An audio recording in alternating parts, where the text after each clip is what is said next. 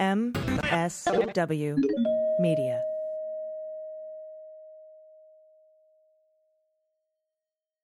News with swearing. Daily beans, daily beans. Daily beans, daily beans. Hello and welcome to the Daily Beans for Tuesday, February 28th, 2023. Today, a new filing in the Dominion defamation case reveals that Rupert Murdoch knew the election fraud claims were lies. The Department of Justice is set to brief the Gang of Eight in Congress about the risk posed by classified documents in the Trump, Pence, and Biden cases. The Supreme Court is going to weigh student debt cancellation. Fani Willis has impaneled a regular grand jury to consider indictments in the 2020 election interference investigation. And Elon Musk lays off more Twitter employees. I'm your host, Allison Gill. Hey, everybody, it's AG and uh, holy forking shirt balls. Uh, and yes, I've been watching The Good Place. This Dominion filing, the latest filing in the Fox News Dominion $1.6 billion defamation case, is explosive. It uh, goes over everything like there's depositions, there's additional evidence and messages and emails that are presented here. And it's pretty devastating. I'm, I'd be very interested to hear from you as well as your good news, but I'd be interested to hear if any of you are having discussions with any family members or friends who are Fox News watchers. Some of us have those folks in our lives. What they have to say about the revelation that there is now proof that Fox News lied to them about election fraud, that there wasn't any with these revelations. Now, uh, I will be going over the, I'm going to report a little bit on this here at the Beans today about this filing, but we're going to be o- going over it in detail on tomorrow's Cleanup on Aisle 45. Me and Pete Strzok, who's the new co host of Cleanup on Aisle 45. That's free podcast wherever you get your pods. Check it out. Cleanup on Aisle 45. We're going to be going over a lot of the quotes from the depositions from folks like Rupert Murdoch and Lachlan Murdoch and uh, Ms. Scott and Paul Ryan, who sits on the board, that Paul Ryan of the parent company. So tune in to Cleanup on Aisle 45 tomorrow. We'll give you all that. Later in the show today, I'm going to talk to our friend. I haven't talked to him in a while. I miss my buddy, Glenn Kirschner. And we're going to talk about some of the things that are going on with the DOJ and Fani Willis. And we're also going to talk about his new series, his new documentary series coming out on Peacock, debuting on March 7th. You don't want to miss that discussion. We have a lot of news to get to today, so let's hit the hot notes. Hot notes. First up from Peters and Robertson at the New York Times. Rupert Murdoch, chairman of the conservative media empire that owns Fox News, acknowledged in a deposition that several hosts for his networks promoted the false narrative that the election in 2020 was stolen from Donald Trump. That's according to court documents released Monday. Quote, they endorsed. That's what Murdoch said under oath in response to direct questions about the hosts Sean Hannity, Jeanine Pirro, Lou Dobbs, and Maria Bartiromo in a legal filing by Dominion Voting Systems. And uh, he went on to say, I would have liked us to be stronger in denouncing it in hindsight, unquote. Mr. Murdoch's remarks, which he made last month as part of the $1.6 billion defamation lawsuit against Fox by Dominion, added to the evidence that Dominion has accumulated in an attempt to prove its central allegation. The people running the country's most popular news network knew Trump's claims of voter fraud during the 2020 election were false, but broadcast them anyway. Dominion's latest filing also describes how Paul Ryan, former Republican Speaker of the House and current member of the Fox Corporation Board of Directors, said in his deposition that he had told Murdoch and Murdoch's son Lachlan, the chief executive officer, quote, Fox News should not be spreading conspiracy theories. He knew what was up. Mr. Ryan suggested that the network pivot and, quote, move on from Donald Trump and stop spouting election lies, unquote. This filing cast Mr. Murdoch as a chairman who was both deeply engaged with his senior leadership about coverage of the election and operating at somewhat uh, of a remove, unwilling to interfere. Asked by Dominion's lawyer, Justin Nelson, whether he could have ordered Fox News to keep Trump lawyers like Sidney Powell and Rudy Giuliani off the air, Murdoch said, I could have, but I didn't. I didn't. The filing on Monday also included a deposition by Viet Dinh, Fox's chief legal officer. After Hannity told his audience on November 5th, 2020, that it would be impossible to ever know the true, fair, and accurate election results, Mr. Dinh said he remarked to Lachlan Murdoch, who's the chief executive of Fox News Media, Suzanne Scott, and Fox's top communications officer, Irina Briganti, quote, Hannity is getting awfully close to the line with his commentary and guests tonight, unquote.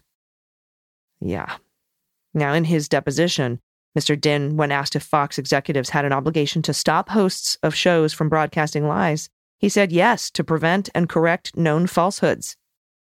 Again, Pete Strzok and I will break this filing down in tomorrow's episode of Cleanup on Aisle 45 for you wherever you get your pods. And a new grand jury has been impaneled in Fulton County. Now, Anna Bower from Lawfare tweeted today the term of the court begins the first Monday in March, which is next week. I spoke to a clerk, she said, who confirmed that the new grand jurors will be sworn in on March 7th. Naturally, that's when I'm on vacation, so we'll see what happens. Looks like the imminent watch actually begins next week. And from my friend Ryan Reilly over at NBC, the FBI has arrested a Donald Trump supporter who allegedly stormed the Capitol while wearing the head of a panda costume. Jesse James Rumson was arrested in Florida on Monday, according to court records, and charged with multiple offenses, including assaulting, resisting or impeding an officer, and engaging in physical violence in a restricted building or grounds. Video from January 6 shows the man wearing the panda head entered the Capitol through an emergency fire escape seconds after it was broken open by members of the mob and quickly made his way toward police officers who were trying to keep the rioters back. Online sleuths, OSINT, who have helped identify hundreds of Capitol rioters, dubbed the individual Sedition Panda and had surfaced photos of him. The FBI identified Rumson as the man in the panda head because he wore it on and off during the storming of the Capitol and was caught on video and in photos with his face in full view. That's according to an FBI special agent in an affidavit supporting his arrest. Rumson was allegedly inside the building for fewer than 15 minutes, according to the affidavit. But after exiting the building, he was seen on video encouraging rioters to breach another door, yelling, Get a ram! He later assaulted a police officer, grabbing that officer's face shield. That's according to the affidavit. At least 985 people have been arrested in connection with the January 6th riot. That's according to information released this month by the U.S. Attorney's Office in Washington, D.C. And from our friend Hugo Lowell at The Guardian, today the Gang of Eight will receive a preliminary briefing from the Department of Justice about the classified documents at issue in the Trump investigation, as well as in the Biden investigation and in the Pence case. They will not share the contents of classified material because of the sensitivity of some of the documents and because there's an ongoing criminal investigation. The Gang of Eight includes leadership in the House and Senate, along with the chairs and vice chairs of the House and Senate Intel committees, namely Kevin McCarthy and Hakeem Jeffries, Chuck Schumer and Mitch McConnell, as well as Mike Turner and Jim Himes of the House Committee on Intelligence, and Mark Warner and Marco Rubio for the Senate Intel Committee. We'll keep you posted.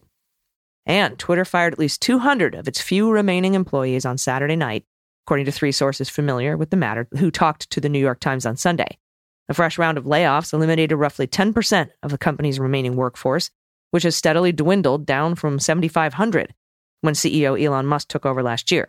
The Times placed the eliminated positions at a far higher number than a Saturday night report from The Information, which said that around 50 staffers had been dismissed.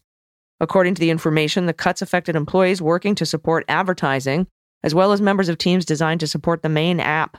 The Times added that product managers, data scientists, and engineers working on machine learning and site reliability had also been made redundant. And finally, from Greg Stohr at Bloomberg, President Joe Biden faces a formidable obstacle in his bid to slash the student debt of more than 40 million people. This is a U.S. Supreme Court that has repeatedly thwarted his agenda. The administration will defend the plan Tuesday, today, before the court that has already stopped Biden from blocking evictions during the pandemic and requiring workers to get COVID vaccines or regular tests. The justices have also slashed the Environmental Protection Agency's power to address climate change. Those rulings, all decided 6 3 along ideological lines, will be key precedents as the court considers Republican contentions that Biden is once again overstepping his authority. The three cases also foreshadow the skepticism the administration is likely to encounter as it argues for a potentially $400 billion program that Biden introduced only after failing to persuade Congress to act. I expect this to be overturned, says Ben Barton, a law professor at the University of Tennessee. He said the main question will be how muscular they are in making the decision. The trio of recent cases enshrined what had previously been loosely defined legal concept known as the major questions doctrine. The court's six conservative justices and the executive branch needs clear congressional authorization before taking actions that have sweeping political, economic significance. Quote, a decision of such magnitude and consequences rests with Congress itself or an agency acting pursuant to a clear delegation from that representative body. That's Chief Justice John Roberts in the climate change ruling, which preemptively limited the power of Biden's EPA to curb power plant emissions. Roberts said the major questions doctrine was driven by both separation of powers principles and practical understanding of legislative intent. It doesn't sound good for slashing the student debt. Somehow, people will find a way to blame Biden.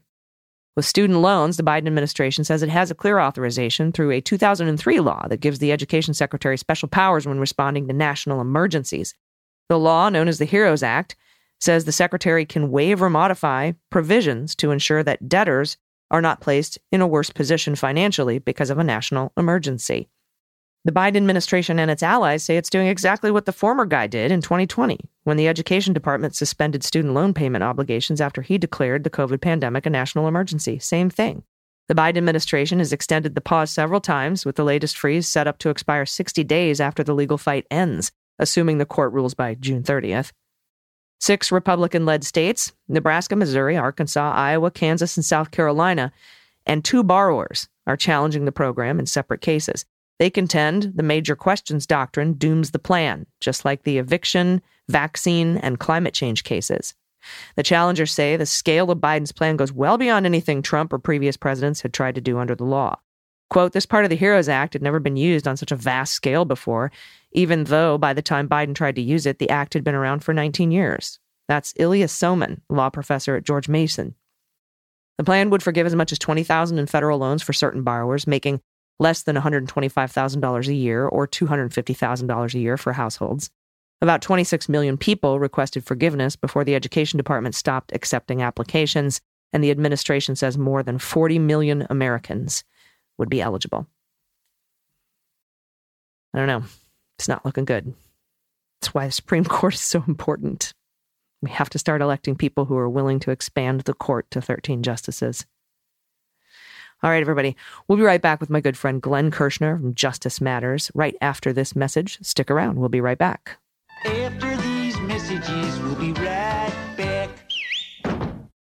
Everybody, welcome back. I'm very happy to be joined by my friend today. I haven't seen you in so long. He's the host of Justice Matters, which you can watch on YouTube. He's a former federal prosecutor. Please welcome Glenn Kirschner. Hi, Glenn. Hey, AG, good to see you again. It's really, really great to see you. I've missed you, my friend. I know we haven't seen each other in quite a while. We've been very busy uh, reporting on all of the justice news. And I wanted to bring you in today because it looks like we're finally, maybe, probably, hopefully getting to the end of some of these races. Now, you and I have kind of always had our money on Fani Willis down there in uh, Fulton County. And it appears as though she's now convened that regular grand jury that she needs to actually bring forth indictments, not the special purpose grand jury that we saw the four person come out and talk about. I was wanting to get your thoughts on how that her her media tour of this special purpose grand jury four person may or may not have affected or impacted the prosecution. As a former federal prosecutor, uh, I've heard a lot of my friends who are prosecutors say this just makes me so angry, but it's not illegal. Talk a little bit about it. Yeah, you know, I think all of the Trump lackeys and flunkies and acolytes can go ahead and drag the fainting couch back into the closet because there is no legal consequence regarding what this jury four woman Emily Kohrs um, said. You know, it, it's a really strange grand jury process down there in Georgia. I mean, I've prosecuted in military courts and civilian courts and state and federal courts, and I've never seen anything quite like the Georgia grand jury system. It's really unusual in two respects. Usually there's one grand jury, and that grand jury has the power to issue subpoenas and compel the testimony of reluctant witnesses. And that grand jury has the authority to vote out indictments. Not in Georgia. You need that special purpose grand jury to exercise uh, the subpoena power. And then you have to hand it back off to the regular grand jury which is the grand jury with the, the power to indict. Now, Emily Kohrs, 30 year old young woman, was the foreperson of the special purpose grand jury. And she decided to go on a media tour after the grand jury had concluded its business and issued its report. Most importantly, as Judge McBurney, who is the Georgia state court judge who has supervisory authority over the special grand jury, as he indicated in an interview he gave to the Atlanta Journal Constitution, she had every right to do it. It didn't violate Georgia state law. It didn't violate the rules that Judge McBurney set for the grand jurors about what they could and could not talk about. Frankly, when you heard what Judge McBurney said, Miss Kohrs could have talked about a whole lot more than she chose to talk about. Now, yes, she is a little quirky and she communicates in an unorthodox way. Guess what, AG? I'm quirky. You're quirky. We're all quirky. And I'll tell you, it really kind of burns my butt that all these people started criticizing this young woman who put her life on hold for eight months to do her civic duty and sit on a case that was investigating, you know, the crimes of a, of a former president to overturn our democracy. So I'm not going to criticize her for smiling too much when she is giving a media interview, which I'm betting she didn't do every day of her life before she, you know, ended up on this grand jury. So it, it means nothing legally. It vests absolutely no right in any defendant who is soon to be indicted to challenge the indictment, to challenge the prosecution. Indeed, it's not even the special grand jury that indicts people, it's the regular grand jury. So this is much ado about nothing, but it was admittedly of keen interest because it's so unusual to see grand jurors talking about what goes on behind those closed doors. Mm-hmm. Yeah, and as opposed to our federal grand jury process, you know, the, the courts in Georgia appear to me, at least, when I listen to Judge McBurney, always err in the favor of transparency, not secrecy. So I, I think it's a different sort of a culture that that particular system has down there. Now, also, I want to talk to you a little bit about we're all at the end of our rope. We've been at the end of our ropes for a year, at least.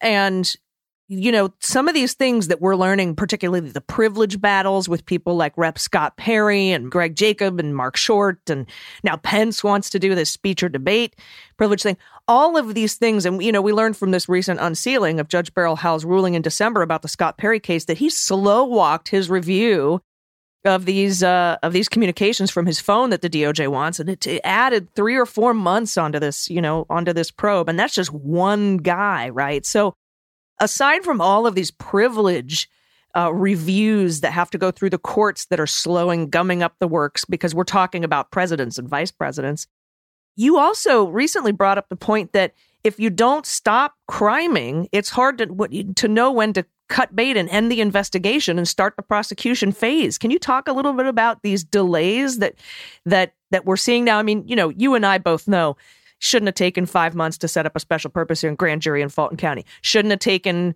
uh, you know, six months to start to, to bring Windom in. To, shouldn't have taken a year to bring Windom in to the DOJ. And though, you know, those are different kinds of delays, but these are actual procedural delays. Yeah, you know, it looks like Mike Pence and Perry and, and the rest of these characters are forever trying to weaponize the delay in the court system. And they've done it very successfully. I mean, you know, they took a play from the playbook of their their master Donald Trump.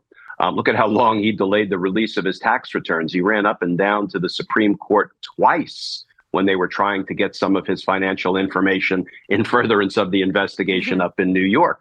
And as long as the courts allow nefarious litigants to get away with it, they will keep doing it. And to, to the core question, AG, of, you know, when do federal prosecutors decide, okay, there is an ongoing, unabated crime wave here. We can investigate each new crime and try to get our arms around all of it and then drop one large overarching indictment that includes all crimes and all defendants. Or we can do it, frankly, the way we generally do it. We get our hands around one piece of the criming that's gone on we indict it once we have probable cause and we believe we have a reasonable likelihood of success on the merits. That is, we think we have proof beyond a reasonable doubt. And we, we bring an indictment. And then we continue to investigate in the grand jury. And we bring subsequent or what we call superseding indictments. We add charges. We add defendants. We perhaps build a conspiracy case. And then at the end of it all, after we have asked the grand jury to vote out a series of superseding indictments, we dropped the big one that includes everything. I can't for the life of me. What, what you can't do, first of all, is investigate forever because it is a never ending crime wave and never bring an indictment. That's not workable. But it feels like that's what we're experiencing because we just had reporting by CNN a couple of days ago that there were yet more classified documents that were copied by a Trump aide, uploaded to the cloud, and then returned to his office proper at Mar a Lago after the FBI search warrant. This is all mind blowing. These this feels like more documents, crimes that are are never ending. At some point, federal prosecutors need to make a decision that it's time to indict at least some crimes and at least some criminals. And you know what what will forever baffle me, and I really hope that we get to look back and do an autopsy on how this investigation unfolded and unraveled if it does end up unraveling. It hasn't yet, but justice has clearly been delayed. And try to figure out why is it that we are more than two years out from a violent attack on the Capitol ordered by the president as assisted by lots of co-conspirators and criminal associates in the upper echelons of government and there hasn't been a single arrest of any of those people. Yes, we're getting after the boots of the insurrection, but they're in a very different category than the command structure, the hierarchy of the insurrection. I can't for the life of me understand why we haven't seen one or two or six or 10 guilty pleas with cooperation working our way up the criminal ladder to the bigger criminal fish. And maybe there's a reason for it. Maybe I'm going to be wowed six months from now when we see, you know, history's largest 371 conspiracy to defraud the government ever contemplated. Maybe, I hope so. But boy, I think we're going to need to take a long, hard look at how we investigate the ruling class criminals because it doesn't seem like we're doing a very effective job. Yeah. And uh, I, I hope I'm also uh, get that sort of oh wow okay that's what they were doing. And and we could tend we sometimes see those in speaking indictments like like the Manafort indictment blew me away like oh this is what you've been doing for the the past five months okay. You know and and I think you know you talk about we need to do an autopsy when we look back at this and I think that's one of the good things about having a special counsel here is that that final report the declinations all that stuff will help us see where this all sort of was and where it came from and, you know, speaking of that, and I'm I'm with you on this, I noticed back in December when when uh, Jack Smith sent out all those subpoenas about the Save America PAC and the Election Defense Fund, and it looked like he was looking at fraud and wire fraud, a 20 year sentence, and money laundering with the the hiding shell game, uh, you know, and defrauding donors on the big lie. That right there is its own little beautiful, perfect case.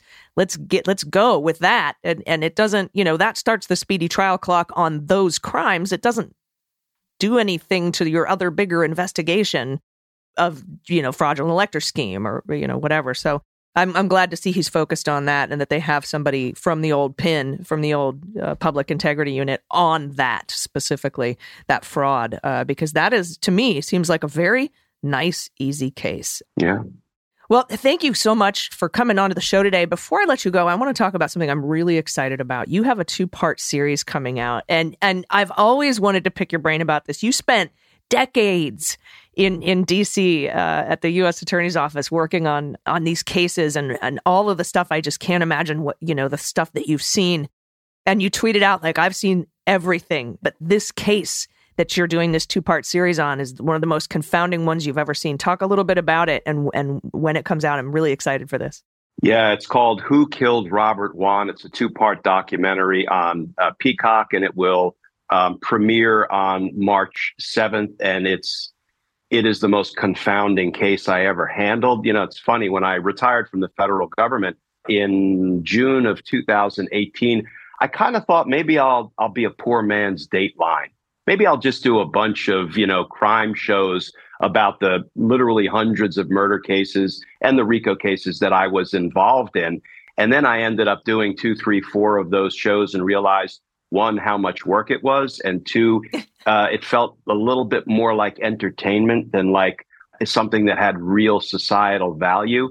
And the Mueller investigation was a thing. So I kind of ended up in the legal analyst space more than the Dateline space.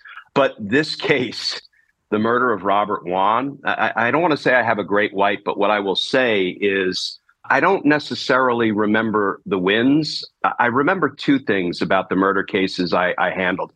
I remember the losses and I remember the cold cases that I just wasn't able to solve. And the cold case piece of it is what inspired me when I retired to put pen to paper and draft up, very roughly speaking, what became the Homicide Victims Families Rights Act. I worked together with Representative Swalwell's legislative director for years, and we made it a reality, and President Biden signed it into law in August. So, as I tell my students at GW, if this gutter kid from Jersey can have an impact on federal legislation, anybody can. So, um, that and then it, it's the case. So the the Robert Wone case, which I could never figure out who killed Robert Wone bizarre case. We could talk about it for six hours, AG. I know we don't have that kind of time, but uh, a very, a, a, wonderful, very accomplished young lawyer named Robert Wone, who was general counsel over at Radio Free Asia. He had worked at Covington, a high powered law firm,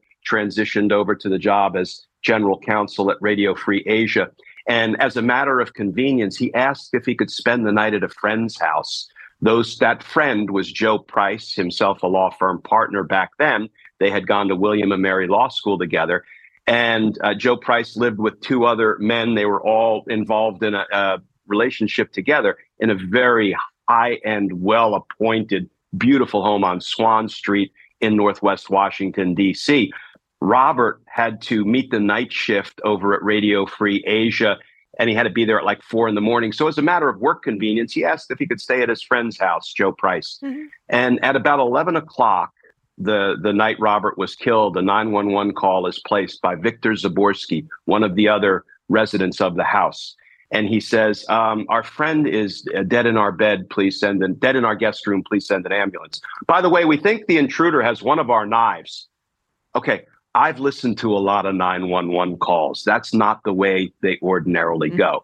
That call sent me on a uh, five, six year odyssey because when the police, the EMS workers arrived, Robert Wone is laid out in a guest bed on the second floor of this townhome, ramrod straight, lying on top of covers that are folded down at a perfect 45 degree angle. He has three gaping torso wounds, knife wounds that the medical examiner testified were almost surgical slit like defects. They were so perfect. He had inexplicable needle puncture marks on his neck and elsewhere on his body. And AG, this is the mind blowing part. So much of it is mind blowing. These three stab wounds to Robert's torso, one went through nothing but soft tissue and organ. Second went through nothing but soft tissue and organ. The third was driven directly through his sternum, which, as my expert forensic pathologist testified, it's like trying to um, sh- trying to uh, run a dull knife through the tread of a truck tire. It's very difficult to do, and yet these three wounds were perfectly identical in width, depth, and orientation. Then there was a knife that was left gingerly placed on the nightstand that had some blood smeared on it wasn't the, the murder weapon. I mean, and it goes on and on. And when the police sit these three guys down, their names are Joe Price, Victor Zaborsky, and Dylan Ward, and ask them what the heck just happened in your guest room, they played the three monkeys card hear no evil, see no evil, speak no evil. And I then had to try to unravel what had happened mm-hmm. to Robert Wone. I never could develop enough evidence to prosecute anybody for the murder. And, and frankly, the Department of Justice was not wild about me bringing charges against anybody. I said, yeah, I don't care. You can either fire me or you can give me permission to bring a conspiracy case trying to prove that they conspired to obstruct justice and tamper with evidence. So I tried them for the cover up because I couldn't quite figure out who killed Robert Wone. The best news is, and this is all I know, I don't want to ruin too much about it. There will be a tip line that goes directly to the Metropolitan uh, Police Department homicide detective who is still there and still determined to answer the question who killed Robert Wone. So I will beg and plead and implore the public to please drop a dime, make a call, if you know anything, because these three guys, I'm quite sure, have run their mouths since 2006 when Robert turned up dead in their guest room. Wow. I I can't wait to watch this.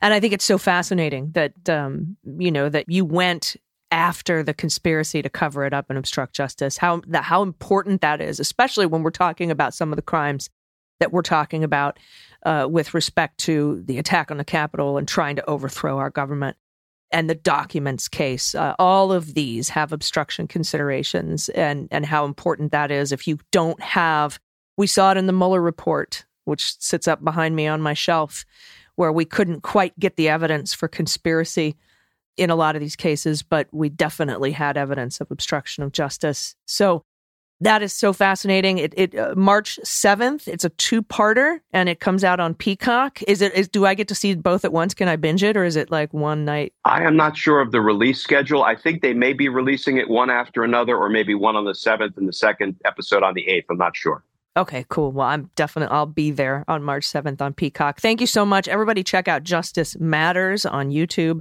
And uh, I look forward to seeing you at the next Justice Gathering, my friend uh, Glenn Kirschner. Great chatting with you, AG. Everybody stick around. We'll be right back with the good news.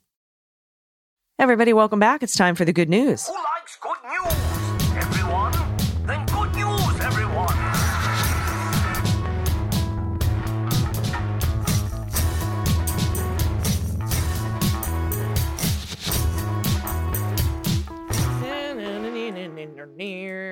Good news, good news. And if you have any good news, confessions, corrections, if you want to tell me what your Fox viewing family members and friends are saying about the proof that Fox News lied to everybody about election fraud, or if you want to send in a shout out to somebody you love, or pod pet photos, or if you don't have a pet, you can send in an adoptable pet in your area.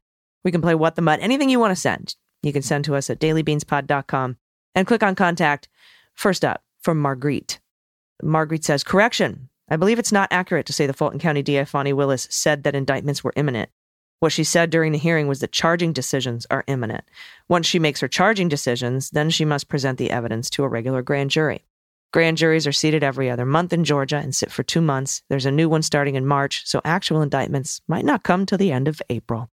Thank you, Marguerite. I addressed that a little bit at the top of the hour. Charging decisions. Yes, but she also said during that hearing that there would be multiple trials. So I was kind of inferring. But yes, very true. Thank you for that correction. Next up, just a rabid listener from Boston, pronouns he and him. Hello from a beanstalker from Beantown. Excellent. Daily listener who chooses to wait until morning to listen to the feed when I could do it the night before.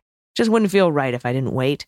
For you, a picture of the boys, Axel on the left, three years, and his baby brother, Brutus, two years old, chilling after running outside all morning. Thank you for that.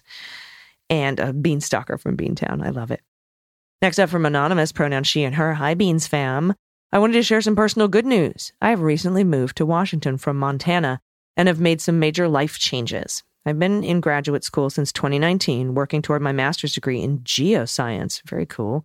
In 2020, I moved into a studio, tiny house to live alone during the height of the pandemic. This led to extreme loneliness in a place where I had no family and few friends. Graduate school is isolating, but COVID 19 brought on a new layer I wasn't mentally prepared for. I turned to alcohol and binge drinking alone in my house to soothe being alone. This caused me to gain weight, which triggered a lifelong battle I've had with disordered eating. Not eating enough and heavy drinking caused my iron levels in my body to tank, and I was unable to have a job or work on my degree for about a year. After starting to eat better, I found the strength to move out of Montana and chose Bellingham, Washington as a place to get healthy and finish my thesis. It took a while to find a good space to live, but I ended up finding a fantastic space for my dog and I with amazing landlords. I'm proud to report that for the past three weeks, I've met my mindful drinking goal of being completely sober three to four days a week. I'm aiming for five sober days this week. There's still a lot of work to be done. Unfortunately, it doesn't happen instantly. Like the wheels of justice, the wheels of self care and breaking bad habits and addictions turn uncomfortably slowly.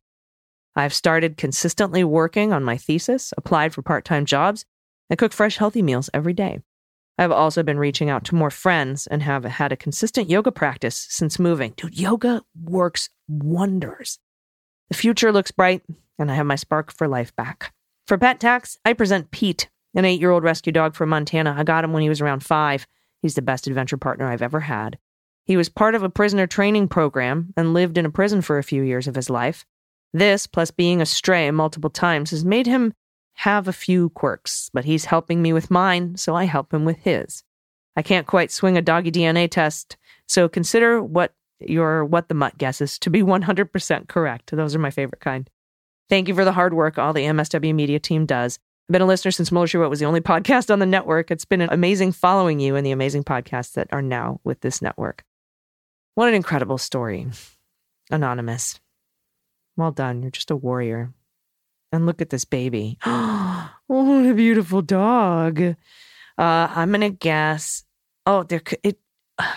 This is just okay. Uh, I'm gonna say Australian sheepdog. Um, or excuse me, Australian shepherd. Uh, maybe a cattle dog in there somewhere with the markings. Little lab. Of course, some chow chow. Maybe maybe an Eskimo dog. Just a beautiful puppers. Oh, look at that. Looking out over the water. What a sweet baby. Hi, Pete. Thank you for sending that in. Thank you so much. And well done. That loneliness was hard. Ah, gosh. Yeah, thank you. And I have to say, yoga has saved my life more than once. So well done. Well done. All right. Next up from Anonymous, pronoun she and her. My grand dog, shared with permission from my conspiracy possessed son. Socks was rescued as a pup and still has that energy, even though he has multiple severe medical issues. 12 and going strong. Lives with four cats and a MAGA and his sweet fiance. Thank you for keeping me sane in Magaville, Florida. Look at this beautiful baby. Tell secrets to the dog, and hopefully the dog will tell the MAGA. What a sweetheart. So cute. Oh, we found one special toe gene. Hind dew claws discovered in Western breeds. So cute. Oh, there's breed answers. Oh, okay, let me guess. Um, uh, uh, mm, let's see. I can't tell how big this dog is. So I'm going to say this looks like kind of a smaller dog. So maybe there, maybe I see some Chihuahua and some Chow and uh oh goodness. Maybe a what's that one Basenji? Is that the barkless dog? Kind of looks like that a little bit. Let's see what we got. We've got Pomeranian, Pekingese, Eskimo, Shih Tzu, and L count. I got zero. Oh, wait, Chihuahua. 19% Chihuahua. Oh, and there's also Collie, German Shepherd, Australian Cattle Dog, Border Collie, Chow Chow. All right, I got two. Malamute and a Fijian street dog. Oh, there's street dog breeds now in dog DNA. Incredible. That is a lot. What a sweetheart. Thank you so much for sending that in. That was fun. Next up from Tom in Toronto. I discovered your show a few weeks ago. Been hooked ever since. AG and DG got an eye full of manatees mating. I had to pull my card over in Costco, listen again, and try not to burst a blood vessel, suppressing my laughter. Only one complaint. Because of the jingle that you play before the commercial break, I go around singing, After these messages, we'll be right back. And I don't seem to have the ability to get the darn thing out of my head. So thanks for that, Beans Queens. Tom in Toronto, you're welcome. That's an old thing that we used to happen on Saturday morning cartoons on CBS. I remembered it and I wanted to use it in the show. So it is quite an earworm. You're right. Then let's see. Finally, we've got one from Anne, pronoun she and her. Hi, Beans Queens. Since Mike Pence has been getting a lot of mentions on the show these days, I thought I'd share a conversation I had with my kiddo around 2017 when he was five. I had discovered that kiddo thought that then vice president's last name was Pants, Mike Pants. So I very carefully worked with him. No, no, Pe, Pe, Pence. By the end of the conversation, my child had carefully updated his pronunciation, diligently switched to that short E, but now is calling him Mike Pencil. Good thing I was able to straighten that out for him. that reminds me of my big fat Greek wedding. Bunt, bunt, bunt. Oh, it's a cake. I know. And then she puts the flower pot. I fixed it. There's a hole in this cake. Mike Pencil. I like pants. Mike Pants. That's pretty good. Uh, thank you for that submission, Anne. And thanks for all of your submissions. These were incredible. And uh, well done up there in Washington. Keep it going. Uh, We're here for you. Anytime you want to send in anything, just to just to vent or rant or talk or share, we're here for you. And we're here for everybody. You can send in whatever you want by going to dailybeanspod.com and clicking on contact. Thanks to my friend Glenn Kirschner. And look for that March 7th debut of his two part documentary series on Peacock. It's going to be so good. Uh, and we appreciate him coming in here and definitely check out Justice Matters. All right, everybody, I'll be back tomorrow. Until then, please take care of yourselves, take care of the planet, take care of your mental health, take care of each other. Went out of order there. Vote blue over Q and bring someone with you. I've been AG, and them's the beans. The Daily Beans is written and executive produced by Allison Gill with additional research and reporting by Dana Goldberg. Sound design and editing is by Desiree McFarlane, with art and web design by Joel Reeder with Moxie Design Studios. Music for The Daily Beans is written and performed by They Might Be Giants, and the show is a proud member of the MSW Media Network, a collection of creator owned podcasts dedicated to news, politics, and justice. For more information, please visit MSWmedia.com. MSW Media.